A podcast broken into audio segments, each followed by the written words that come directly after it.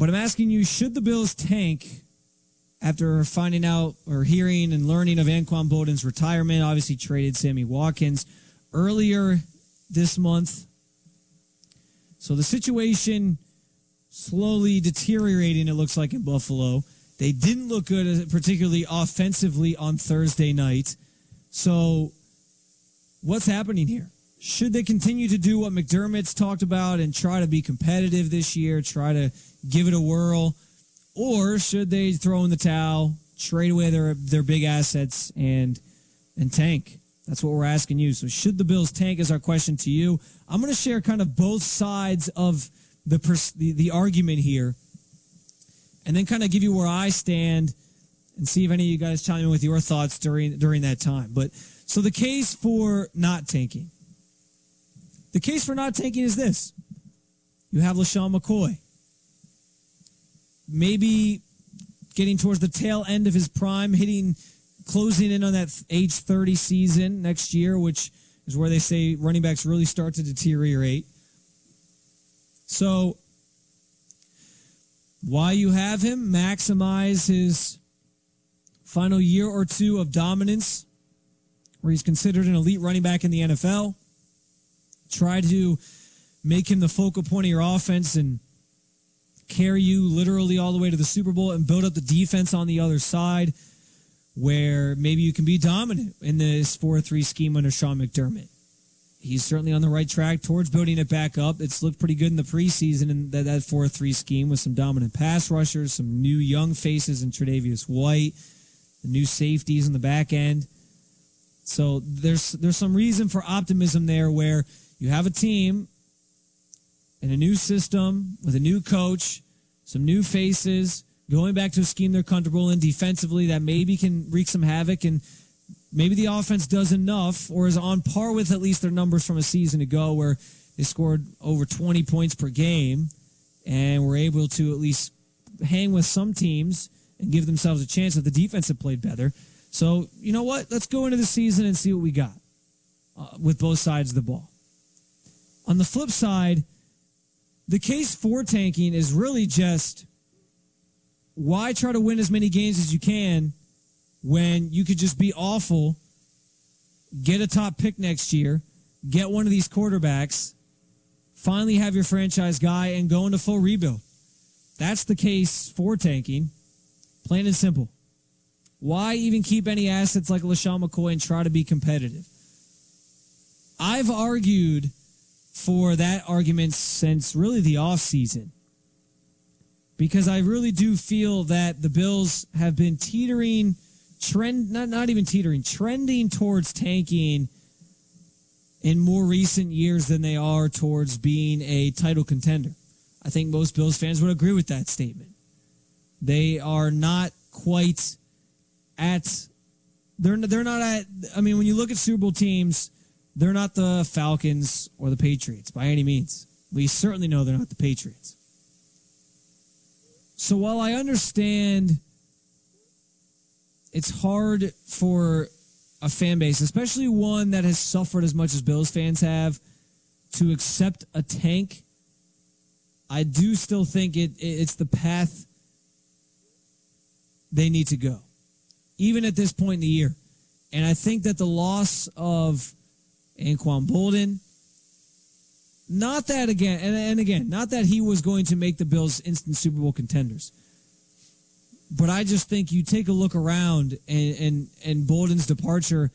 It's not even necessarily that they lost Boldin. It's more just that I do think the status of the team, as I mentioned earlier in the in the show, somewhat at least played into Boldin's decision where he said, "Well, this situation ain't great, and I'd rather go do this this philanthropic work than waste my time with a mediocre team for a year."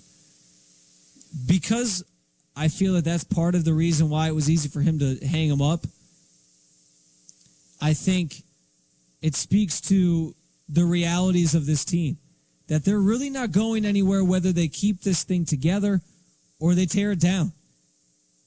And if your goal is get one of these top quarterbacks, and I understand they have plenty of uh, draft capital to trade up and make a play for one of these quarterbacks, whether they're a bad team or one of the top three or one of the top or the bottom three worst teams or not.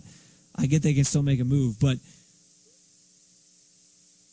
why try to piece it together and stay somewhat relevant for this year when really you're probably not going anywhere over eight and eight? And that I think is being, I take it back. I don't think that's necessarily being too nice or optimistic because I've said from the start of training camp that largely this team is the same as last year in terms of their starters.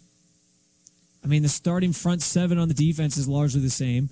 The entire defensive line is, as well as Preston Brown and Lorenzo Alexander. The only difference is Humber uh, in the linebacking corps, and he was here last year. The secondary is all different. Okay. Offensively, the line's going to be essentially exactly the same, depending on what happens with Cordy Glenn. Quarterback's the same, running back's the same, fullback's different, but probably an upgrade. Tight end's the same. The only thing different on the offense really is the receiving corps. And if last year's receiving corps without Sammy Watkins and also Robert Woods at times helped the Bills offense stay competitive and keep up with teams and put up whatever it was 23 points per game, I can't remember off the top of my head. Then why can't this offense? And I think the defense is going to be at least slightly better in a 4 3 than they were in a 3 4.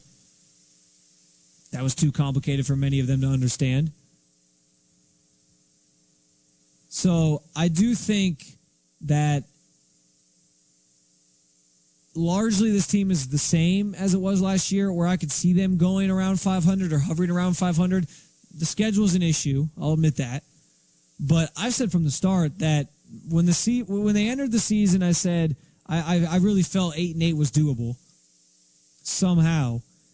I think since I've maybe dropped that down to six and ten or seven and nine, which isn't too far off of 500.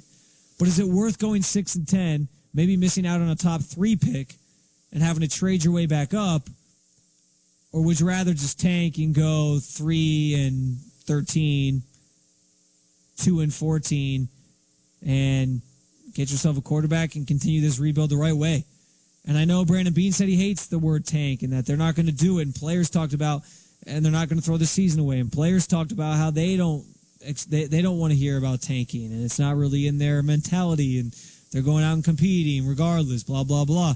I get it. But that's also a lot of these guys saying the right things, of course. What else do you want them to say? Yeah, let's tank. No one's going to say that.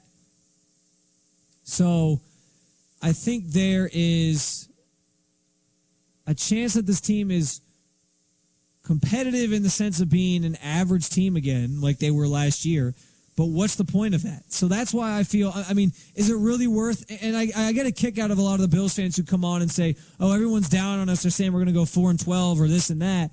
I think we're going to be like 500. I think we're going to be 8 and 8. As if that's like morally re encouraging.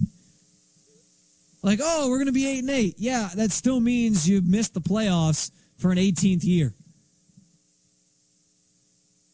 So I, I, get a kick out of the Bills fans who get amped up about the idea of, oh, maybe we can go eight and eight this year and be somewhat competitive. Yeah, that's cool, but the, the drought's still going to go to 18 years if you go eight and eight. Like, I'm sorry, this isn't the NFC South. You're not going to win the division at eight and eight or make the wild card at eight and eight. It's just not going to happen. So I get a kick out of that to me, I look at the Bills and I say they're at best a 500 team. So what are they doing? And I know Sean McDermott, he's a smart guy. He, he knows, he can sense what this team is and what the talent level that they have. I say throw in the towel. I really do. I say trade Shady if you can. Maybe start Nathan Peterman and see what you have in him to see if you even need to draft a quarterback next year. There's a lot of thoughts that run through my mind, but I do still stand by. I think that tanking is a viable option right now based on where this team is. Because yes, they could go through the season, be eight and eight, give the, the give the fans some sense of hope into the late season that maybe they can pull this thing out if they string some wins together like they do every year. You know, the whole in the hunt jokes in late November, early December. So they could do that and they could go eight and eight, put together a formidable season that has people feeling optimistic and oh we we did okay. We weren't as bad as people said. But at the end of the day, you're still not making the playoffs. You have to be taking steps forward in this league, not staying the same and taking steps backwards. Or not not it's not staying the same because obviously teams like the Patriots stay the same and that same is good. But you can't stay average or take steps backwards. And where the Bills are right now, they're either going to be average again or take steps backwards. So something needs to change here. They already changed the head coach. They've changed the culture clearly. They've made some changes with the personnel, but there's plenty more changes that can be made so they can focus on future, future, future. I think that's what's most important here. We do have some responses on Twitter. John Stevenson tweets in his Twitter handle at Lord John 66 You can't tank in the NFL when another team in your division is tanking as well. It causes an internal vortex of apathy where everyone pukes. Great response from John Stevenson. We'll uh, share that one for sure. We also got a response from our good friend Dave Solinsky. At David Solinsky is his handle. They're just not good. Tanking won't matter. Management needs to know what 53 players can play. Fans want to be entertained. I agree with David on the sense that I, I, I see the perspective of tanking won't necessarily matter. The team's going to be bad anyway. Um, so to say that, if he's looking at it as he doesn't even think that 500 is achievable, then I get that for sure. Um, as far as management needs to know what 53 players can play, um, I think that's fair, but I also think um, they're going to have, they're building this thing, as McDermott said. He's not accruing talent, he's building a roster so I think they're going to kind of slowly piece it together and find 53 players that they like to play. But then the last part, fans being entertained, I, is is important because fans do want to be entertained, but I don't know that that's always at the forefront of a franchise's mind when it comes to these types of decisions to tank or not. I think they understand that fans would rather see a team that's competitive than not but I also think they are also thinking uh, the, this this regime in particular is thinking big picture. And I know when Hue Jackson took over the Browns, his big argument was, "Bear with me, give me a chance, be patient." That's the same type of thing that applies here. If the Bills choose to tank, Bills fans have to be patient. And I know that that's not something that Bills fans have right now after 17 years of missing the playoffs, but you have to be patient. And I think that's maybe the biggest worry with tanking is that fans don't want to see it because they say, well, we've been terrible for 17 years. We haven't made the playoffs in 17 years. Let's at least try again. But there's a benefit in tanking in that it signals rebuild, gives you a lot of draft capital, which the Bills do have some, gives you a chance to kind of start fresh, start over, get rid of talent and accrue picks or younger talent back and Selin- David Solinsky clarifying his feeling is 5 and 11 at best. So I think, again, he's kind of thinking along the lines that they're going to be bad regardless. I say just go all in on the tank, embrace it, and fans have to realize that they have to be patient, even though that's hard after 17 years of missing the playoffs. That's and, and like I said, that's the biggest thing. Fans don't want to embrace it. They don't want to hear about it because it's been too long. But I think it's a realistic idea for them and one that could benefit them in the future, which is what this new regime has talked a lot about the future.